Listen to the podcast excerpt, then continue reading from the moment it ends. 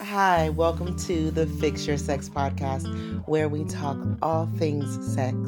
I am your host, Amina, and I'm a sacred sex coach, tantric body worker, pleasure activist, and all around sexual revolutionary. I'm here to share my thoughts and hot takes on how and why we are still having bad sex in the 21st century and providing some solutions and tips so that you can have great sex, not just sex, great sex for the rest of your lives.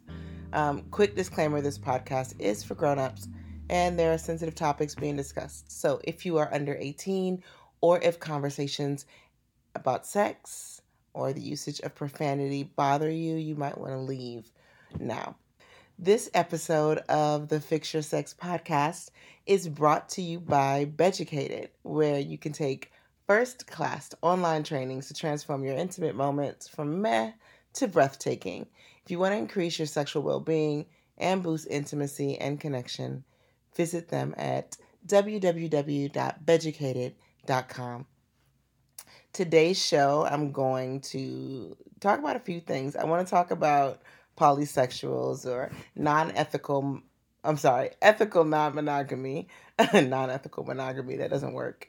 Um, and um, Zengasms. I'm going to talk a little bit about Zengasms. It's not what I thought it was. Not what you may think it was, but we're going to switch it up a little bit. And using sex as a professional healing tool. That's what my topics are this on this episode. But first, before we get into any of that, before we go into the pro hole tip, before anything else happens, I want to say holy shit and thank you. Um, we hit a major milestone this month, and this little weird project of mine now has had 30,000 downloads. And I didn't see that coming. I really didn't, but I'm so glad that it did come. And I'm glad that I'm here. I'm glad that you're listening. I'm really grateful and humbled by by the whole thought of this podcast um, existing. It was just a little vision, a little project, and it's still a baby, but 30,000 downloads makes me feel proud. Um, I celebrated with some new podcast art, so go check that out. Uh, our logo has changed, but still, it's just a podcast logo, so it's pretty cool though. And um, and I have a really exciting production schedule for 2020. So I'm really excited to share more um, detailed conversations. I'm actually going to start adding in some roundtable conversations that we have here at the Institute with some of the Goddess Gang about sex and sexual experiences and fears and just a little more vulnerability in 2020. I want to encourage um, us to be vulnerable and to experience what that feels like, especially as it relates to our sexual experience. And so I'm excited about that. And um, I would love to hear your feedback too. I would love to hear things that you want to have discussed, some topics that you want to learn about. Um, shoot me an email. And also, please, please, please leave a review. I'm at 30,000 downloads, but I only have like two reviews. So I know y'all listening. Your mom's not going to read the download, I mean, the review. So please take a moment and go if you have time and leave a review if you're enjoying it or if you're not. I mean, I learn from all sides. So just leave a review. I prefer five star reviews, but I get it. I'm not always, you know, on top of every point. So express yourselves. Let me hear some feedback so I can improve, so I can strengthen, um, and so that I can, you know, so other people can find me also. So share share your share your podcast with the world. Uh, I also want to do a quick shout out and thank you to all of you listeners who are supporting me and this initiative on Patreon. We are now just 10 um, members or 10 patrons away from my 2019 goal. So if you haven't joined already, please run on over patreon.com forward slash ATL Tantra. And you can um, be a podcast super fan for just $3. I, I, it, would, it would really mean a lot to me to have you over there. So please do. And um, all right, that's enough. That's enough about me and this podcast. Let's get on with the show. The pro ho tip um, for those of you that caught my last episode where I talked about yoni eggs, or I guess it was two episodes ago. This um, this pro ho tip is actually brought to you by uh, the Yoni Egg course by by Beducated. It's an online course, and I know I get you know I have my Yoni Day parties here in Atlanta, and we are looking at traveling with the Yoni Day party, but it doesn't always offer. Everybody doesn't have access to that, and I'm really grateful that Beducated um, decided to support this episode and um, and support the pro ho tip with with their Yoni Egg online course. So it's a little, it's over eight hours of tutorials and exercises um, with filmed visuals, so that you can look and see what you're supposed to be doing with this Yoni egg that you ordered. Um, if you haven't ordered one, you can always order one from me. But you you need to know how to use it. You know, we need tips. So um, there's hundreds of women have already taken the course, and it's a great opportunity for you to um, to embark on a journey of self discovery, healing, and pleasure. So please do check them out, beducated.com and their Yoni Egg online course. But today's pro tip is all about harm reduction. Um, it's it's AIDS month. World AIDS Day was just uh, a couple days ago, and uh, AIDS Awareness Month. And December, um, you know, in addition to the reminders that we have with red ribbons around, we also just received a news report that showed that STD infections um, are at an all time high in the country, which is crazy. Um, pretty spectacular, if you ask me. Rates for the big three, which is um, chlamydia, gonorrhea, and syphilis, have risen every year for the past five years. And it ain't my fault. Um, don't go blame the sexual revolutionaries for this because there is too many there are too many ways to be safe and um, practice harm reduction minimize your risk when you're having sex. And every good hoe knows that. So, um, and it's this this report that came out was kind of a double edged, or I guess there's a good and a bad side, right? So, uh, is the most cases ever reported by um, to the CDC or by the CDC, but that means more people are getting tested than ever before, so that's good.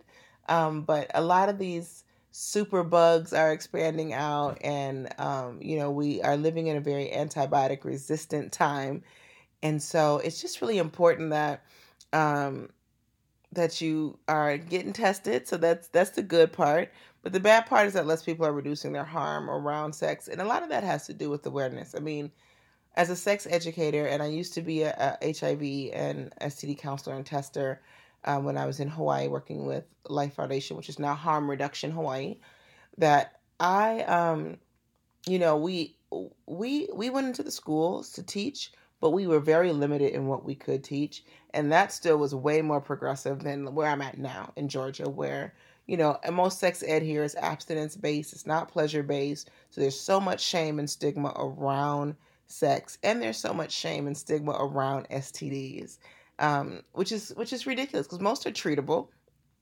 Almost, you know, the overwhelming majority of them, you take a pill or get a shot, and and you go on about your way once you are aware and you don't infect anybody else, right? Um, it's it's an infection. You caught a cold in your penis or in your vag. It's all good, but I mean, it's you know, it's good is relative in that statement. But they're um, they're the ones that aren't treatable you can you can live with if you manage your care and you can risk transmission if you manage your care so it's really important that we are aware of this as you know harm reduction first starts with awareness so knowing your status is a stage of harm reduction you reduce the harm of others and we have to have a bit of like hurt um herd immunity in std and sexual practices because not getting tested is not going to help anyone. It's not helping you, and it's not helping your community. Most of us fuck within a certain mile radius, right? And so we're we're only like one nut behind somebody else. It's really important that we are um, that we're taking care of each other as a community, and and not being all willy nilly with with this. Um, also, as a community, undiagnosed STDs lead to fertility, infertility in women and um, you know, not to be on some handmaiden's tale shit, but with the stats saying that we're now at the highest ever, the most reported cases ever, and we're seeing an increase in infertility, I think it's really important that we, you know, kind of pay attention to that and um, listen to our bodies a little bit more. I'm not, you know, this pro tip is not meant to scare you, but just to make you more aware, make you pay attention more. How, um, harm reduction has a lot of looks. Getting tested is one of them. Asking your lovers questions, having open conversations, creating dialogue around health and risk. Um, saying no sometimes, not feeling like you always have to say yes. Go with your gut, feel what feels good. If you don't feel really great or you sense that something's off, I mean, it could be something as simple as like bacterial vaginosis, but that's transmittable and easily curable. Um, and so, just, you know, I mean, even yeast infections are transmittable, and we all are walking around with yeast on our bodies. So, it's really important that we listen to ourselves and be okay saying no sometimes. Um, and, and then I want, you know, I want everyone to enjoy sex, but I also want you just, you, you know, your reduction of harm can look like sex with the lights on. Um, you know, we move into, and this is not to say that symptoms can all be visually, you know, located, but some can. You know, some symptoms are actually pretty visible. Um, you know, uh, genital warts can be very visible. Herpes, when when it's um, you know when there's an eruption, it can be very visible. Uh, we we're, we're fucking with the lights out. It's not helping anybody um, not being aware, not being paying attention, and being also it's just like this shameful sex practice that we do. We kind of like rush into it, and we don't want to see genitals. We just want them to kind of connect. We want them to rub against each other. We want some friction, and we just want to act like they're not there. So paying attention to our bodies, um, obviously using barriers like dental dams and condoms is um, clear harm reduction. And a lot of people don't know how to use them. So, but you we figure out everything else from from the internet. So there's enough information out there.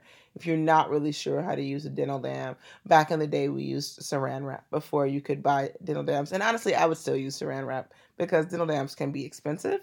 Eh, you can usually get them for free at your testing centers. So wherever that's at here, you can go to Planned Parenthood or AIDS Atlanta uh, Aid Atlanta, and you can uh, access prophylaxis there for free. But you also probably have it in your kitchen. I do want to tell you that not to use the microwavable kind because that's porous and that doesn't really protect you. Um, but also, lube is also harm reduction.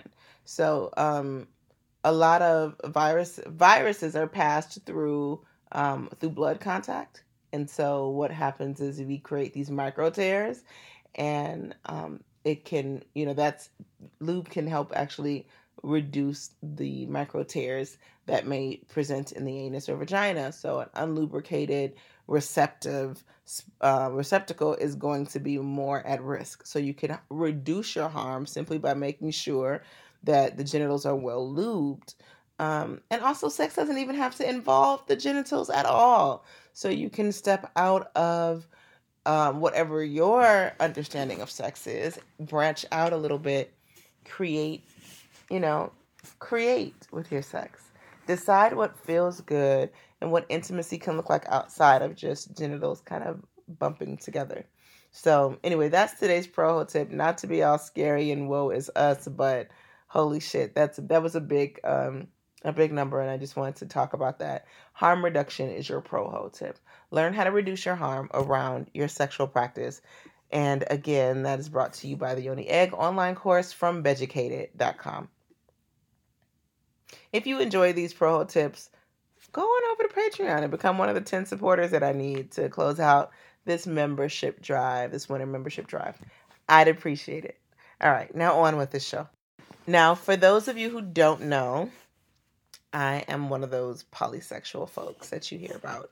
Um, I really like that term better than polyamorous, although I know that, probably somebody's cringing when they hear it.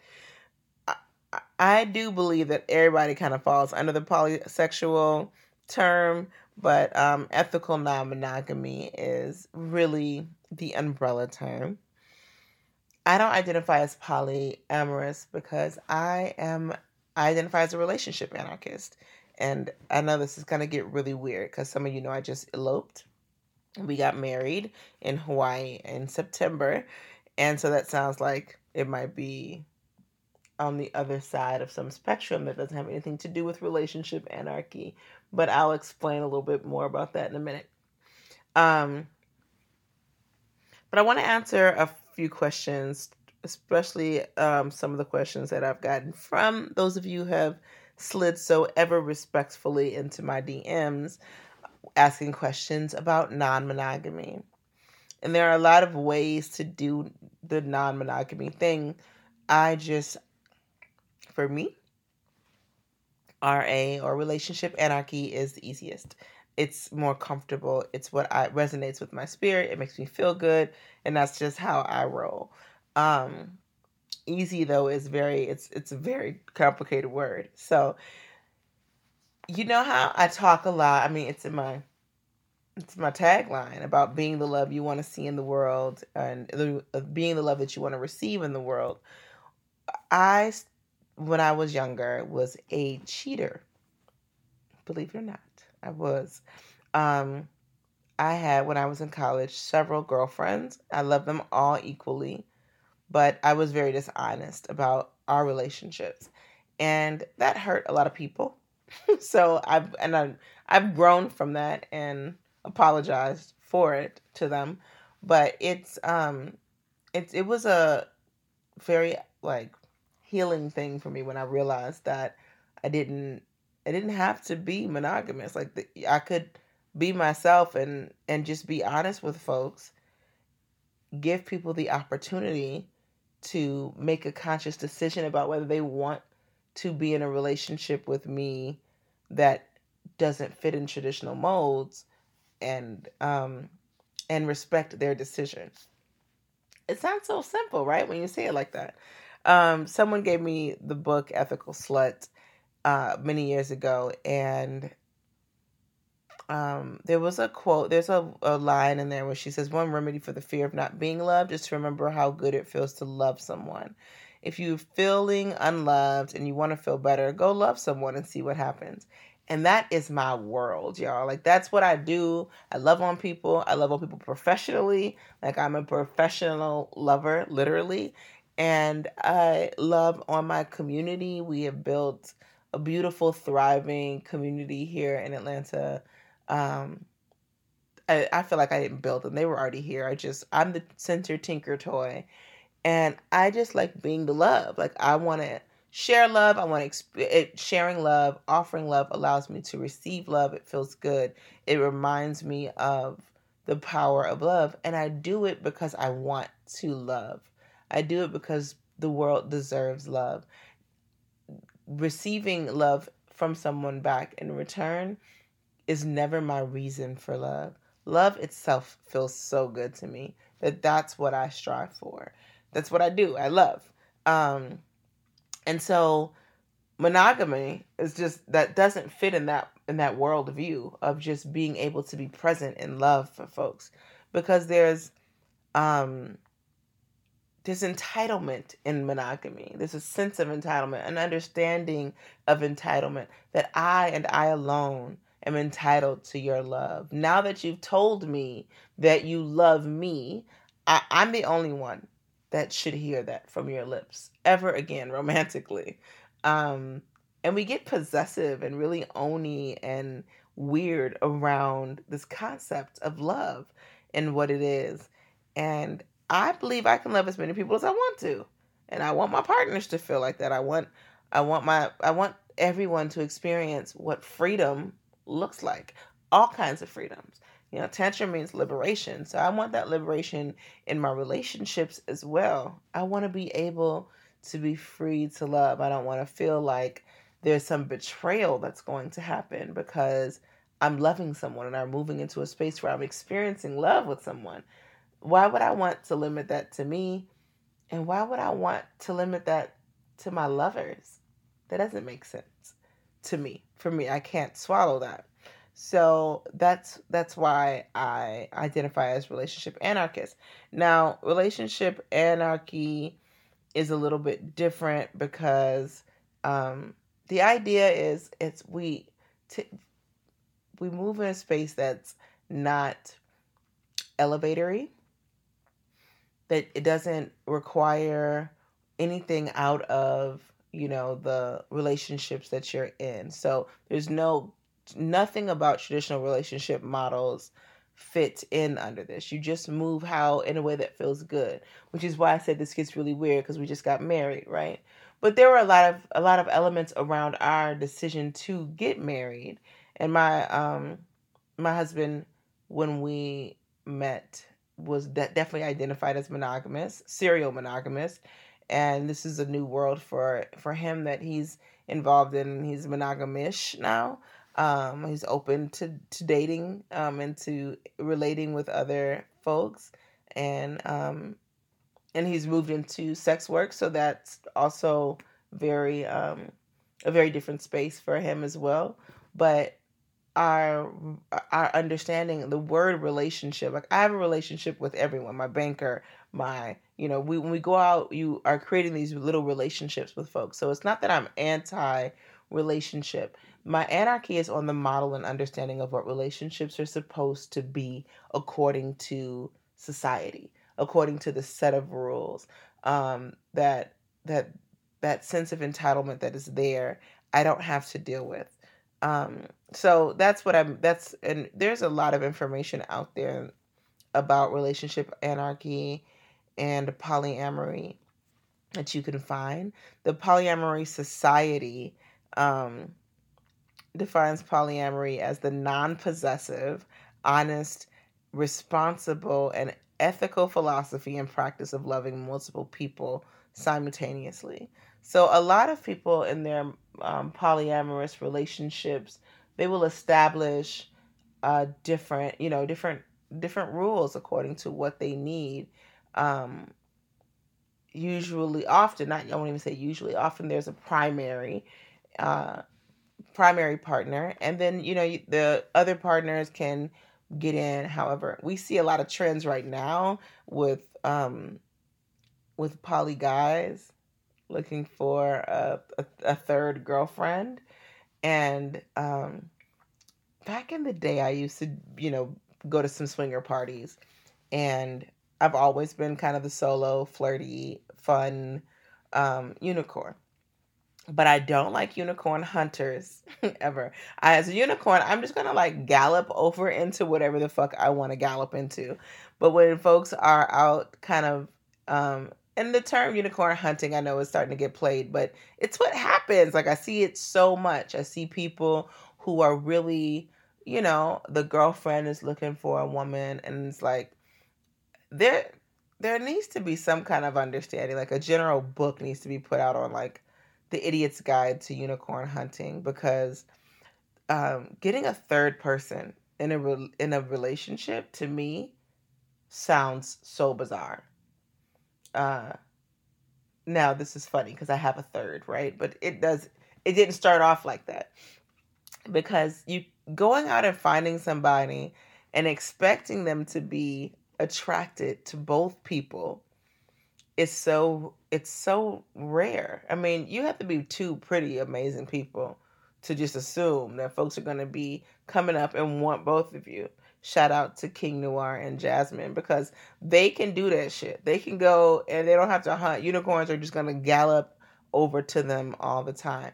Um, if you are not familiar with them both, go follow Jet Setting Jasmine and King Noir on social media, and you're welcome. But outside of them, like they're they're, rare exceptions. They're um they're a unicorn couple shit. So and there are unicorn couples out there. I like to think maybe EJ and I are unicorn couples, but I know that I'm not going to be many people's cups of tea. And he understands that as well about himself. So that's why going out is so challenging. And I hear, um, I mean, dating is challenging when you're just trying to go date one person. And I say this as a dating coach like, it's hard out here. But I meet people who are really frustrated in their, you know, desire to have a third person. And we're not talking about swinging we're not talking about just bringing somebody in for some sex. We're talking about finding a third person to be in a relationship with you. I just think that's some weird shit. Like, for a number of reasons, but mostly because for me, I have never dated with the intention of a relationship. That is weird to me. It's like I'm dating so I can get to know you.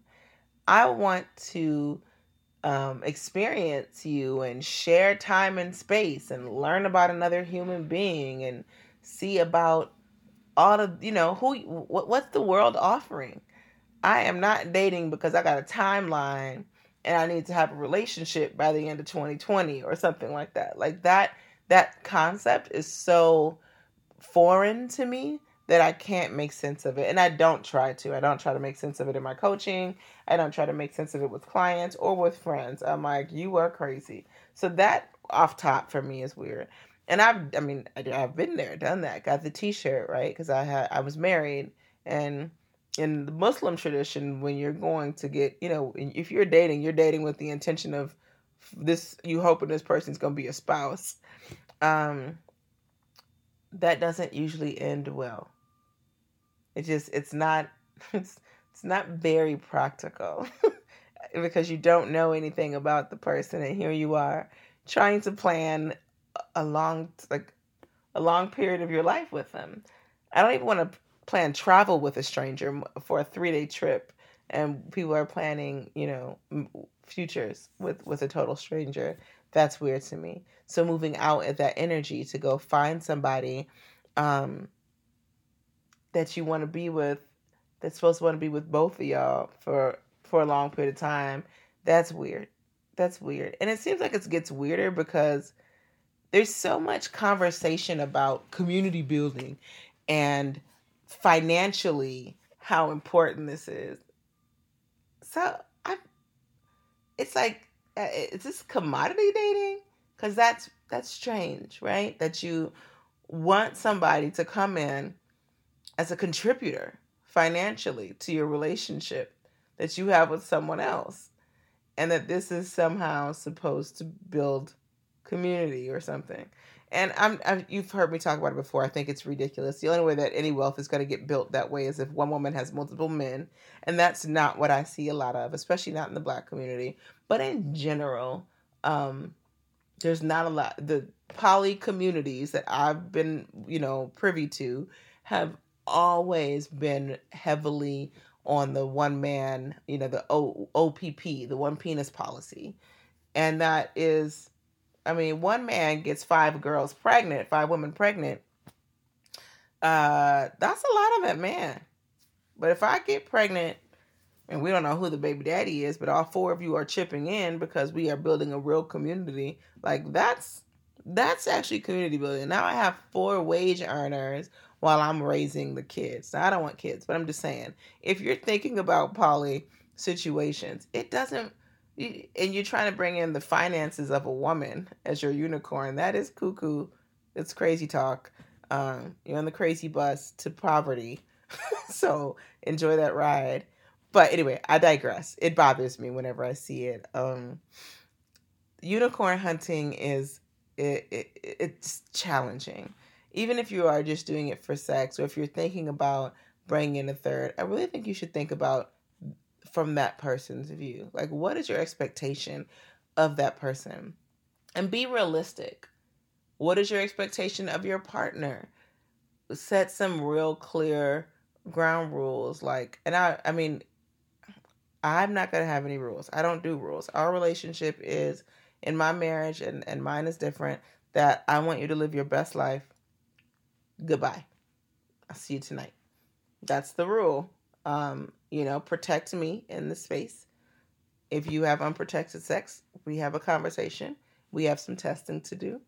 Um, and we have some barriers to use until and and likewise if i have unprotected sex So this is what we have to do we're responsible humans and that's that's my rules but other people aren't really thinking about you pulling you're trying to pull someone in and you haven't really ironed out what it is that you want. And a lot of times I think people don't even think about like what the sexual role of the person is going to be.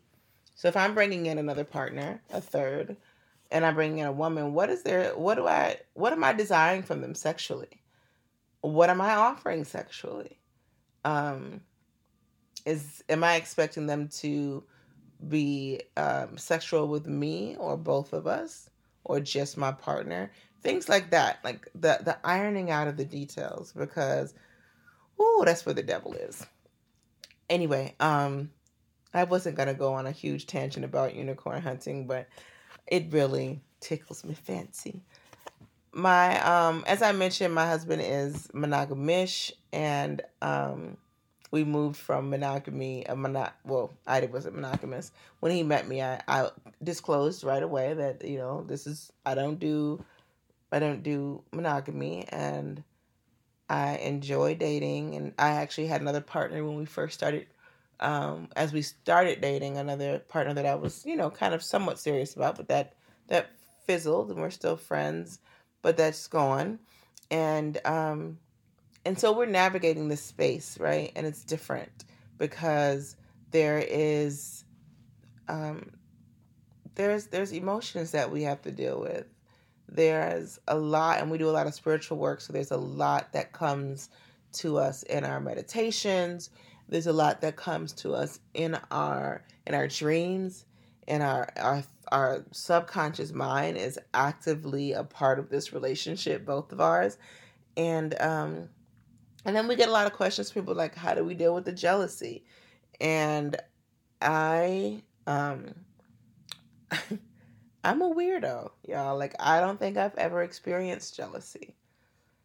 I have experienced betrayal but not jealousy. So that i understand what the feeling of betrayal is.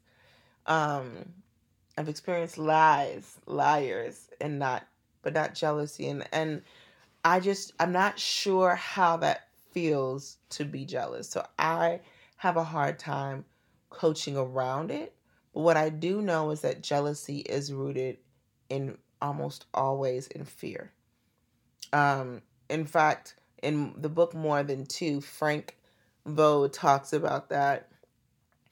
And and his take is that there's just this fear of, of abandonment, um, this is his quote the fear of abandonment, of being replaced, of losing the attention of someone you love, of being alone. Um, jealousy isn't really about the person you feel jealous of, it's about you, your feelings that you might lose something precious. And that that's really it. It's like this understanding grief, I think, for me at a young age. I lost my father at 11.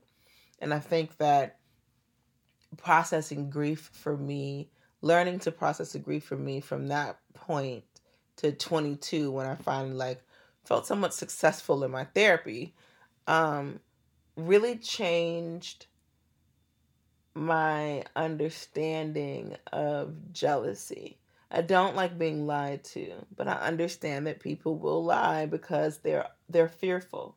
Right? We tend to manipulate um, the facts because we don't want the person to leave. We don't want the person to not like us. We don't want to be honest because they might go away. And that's not what we want. So people lie. I don't like that. But that's that's that, you know? Like that's different than jealousy. Understanding that where your jealousy, what are you jealous of and where is that coming from? What is the feeling? I always say jealousy is like it's an emotion, like hunger like, you know, it's just an experience that you're feeling. And so, in the same way that we know how to, that we can identify how to resolve hunger, we we should work towards identifying how to resolve, um, how to resolve other emotions like jealousy. It's not going to be easy, but it's definitely worth it because it shows up in so many other ways that we are living and um, and it can definitely it will help you in relationships. It will help you in your sexual experiences, in your money, in your work, like all of these places. It will show up because jealousy expands. It's it can overtake you. So, anyway, um, that's that on poly shit.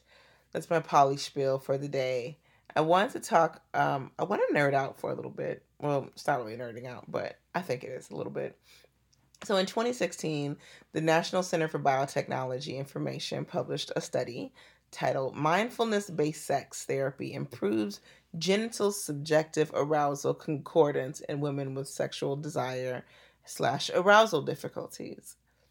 Um, there's not a lot of, first of all, there's not a lot of science out there about women's arousal that, I mean, it's not enough compared to everything else. Um, so finding a study where there is, where they're combining mindfulness and women's arousal was like um, cap turning for me, you know. But it got me to thinking about Zen and our bodies. And I thought I came up with the term Zengasm. You know how you think you invented something and then you find out you invented shit? Like that's how I felt with sex doula. So I was like, oh my God, I was a birth doula for years. And um, what I do now is sex doula. Like I'm guiding someone to and through their sexual process. That's the same thing I was doing with babies. Oh my God, I'm a sex doula. And then I went and Googled the term is anybody else a sex doula? And they they there's sex doulas out there. So I remember when I when I had that moment a few years ago, and um, and I had the same thing with Zengasm. Zengasm, I'm like, oh my God, this makes so much sense. You know, you sit and you have a focal point and you just meditate while you're having sex and move into orgasm. Raw, it's gonna be perfect. Zengasm is trademarked, y'all. Um, and it's interesting because the book on the whole program on Zengasm that's out there. You can Google it. Um, it just talks. It's like a man's guide to pleasing a woman. So I really feel like what a sad way to take that term and just make it all heteronormative and shit. Okay. Um. Anyway, I'm not gonna stay on that, but I wanted um I wanted to still talk about it because I still think Zengasm has potential to be something greater, even though it's trademarked. You just don't use it to sell it. But you can talk about your own personal experience in orgasm as Zengasms. Um, and first of all, Zen is not even the word that we tend to think it is often. Like, it's not a spa massage treatment. It's not a yoga pose. It's not a green, soft green color on the wall. It's not an emotional space or a look, even um, it's actually a Buddhist sect. so it's weird that, that when you go, if you find Zengasm, the book, you'll be like, oh, that doesn't make any sense. At least I was. But um, the Buddhist, the, the Zen Buddhist uh, teach that um, there's enlightenment through meditation. So, why wouldn't we? And the meditation is also very focused right? So the idea is that you like empty your mind of everything else and give attention to one thing and one thing only, whatever that thing is. It could be, you know, the blood moving through your arm, or it could be your clitoris, your G spot, your partner, um, heart energy. So I that's why I was going with the whole Zengasm idea. Uh, this this understanding of meditating while you're having sex to move yourself to a space of orgasmic bliss. But then the Oxford Dictionary recently added an English definition to the word. It's in relax and not worrying about things that you cannot change, which okay, I'll roll with that. I'll take that into consideration. Um, I do think it's an appropriative bastardization of the word, but we'll go with it let's say it is relaxed and not worrying about things you cannot change. That's still about being um, in that meditative state to me, which is different than like being present and being in the moment. And that's what I hear from that. That's what I hear from a lot of Zen. It's about being present and being in the moment. And that's not what Zen is about. The Sanskrit um, equivalent to Zen is dhyana, which um, is a state of meditation where your awareness is focused on the objects, right? It's that that's it. It's the same. So you see it in tantric Buddhism as well. So what if we start doing that a little bit? Like I want, and I coach my clients in this, and I practice it sometimes. But I, this is my other disclaimer. Like I don't know if I've said this on an episode before. All sex ain't tantric sex. Like sometimes perfect example is today. Um, EJ is going to my part. My husband is going to pick up my mother, and we have a lot of things to get done. And we also wanted a quickie and how to navigate all of this on this on this schedule where we're running a business and running errands and and all of these things are happening so sometimes sex is still you know this beautiful moment where we get to be as connected as possible but a very short time um and it's not going to be a meditative space. But it that doesn't mean that i don't get to meditate while i have sex other times. And i'm actually teaching a workshop tonight. It's my one of my favorite workshops that i teach a few times a year um, on meditative masturbation, which also is a way to move you into the space of Zen um, meditation while you are orgasming, right? You're just focusing on one one thing, whether that's breath. And for me, a lot of times that's what it is. My my drishti or my focal point is often just my breath because I get breathy and I think it that comes from years of showmanship at work as a um, you know when I back in my escort days where you know just this breathing in a very shallow way to kind of excite the body and move you more rapidly into orgasm um, that that I want to I'm I'm always working to move away from that and to calm my breath to stabilize my breath and to feel breath as it moves through the body. And I really like to try to actually feel the difference in the way the blood feels as it moves into um my you know as it as my body becomes oxygenated and with fresh oxygen like I want to be as conscious of breath as possible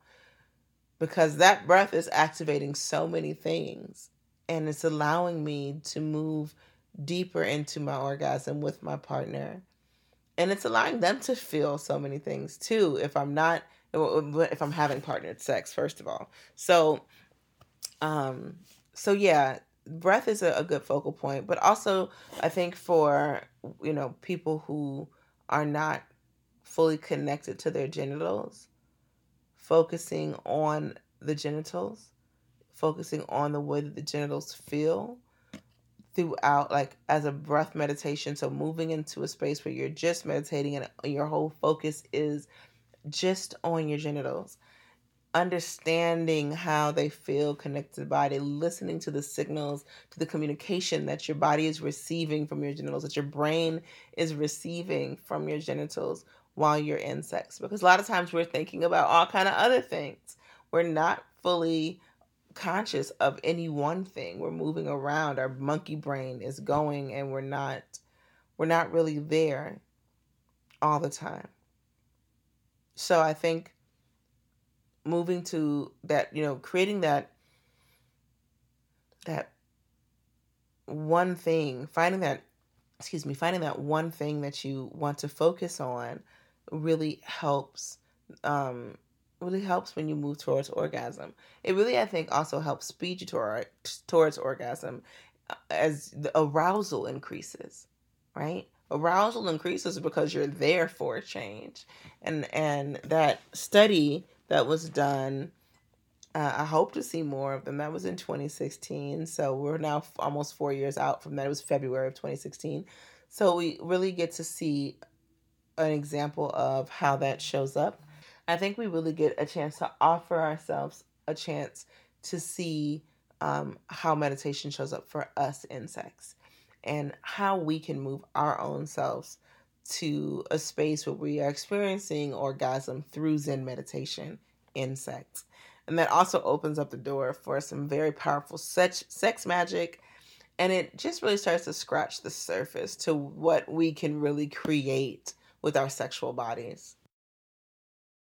This is why sex is such a powerful healing tool. Um, and professionally, I don't want to see it regulated. I really don't. Like, I don't want AASECT any more involved in my sex work than they already are. Uh, AASECT is the American Association for Sex Educators, Counselors, and Therapists.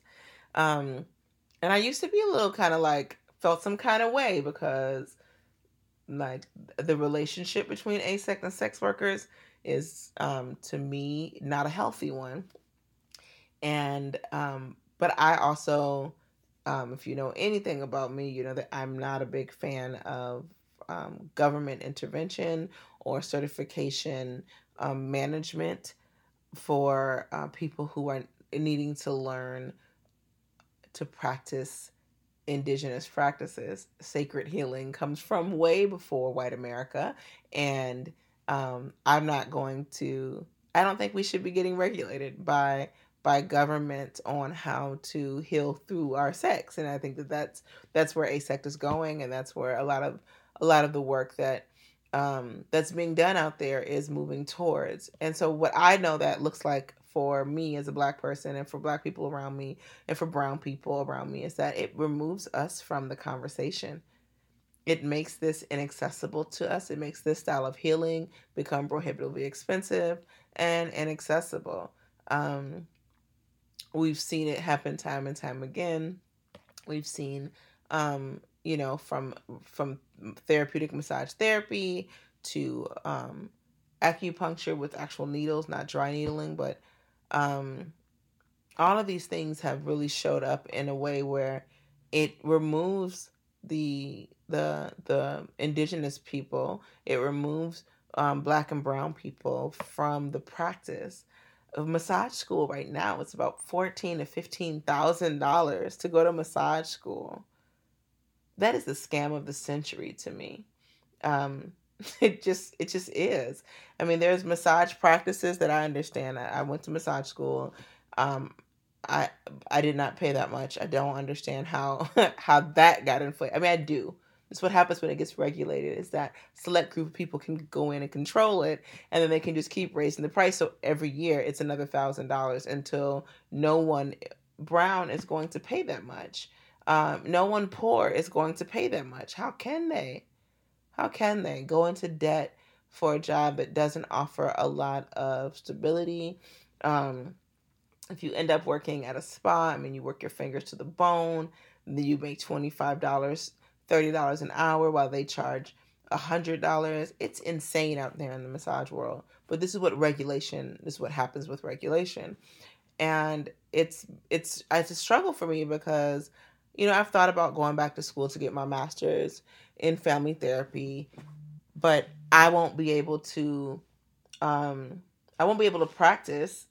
I won't there's, you know, there's no way, no board in the world is going to let me offer well not in the world. Let me back that up.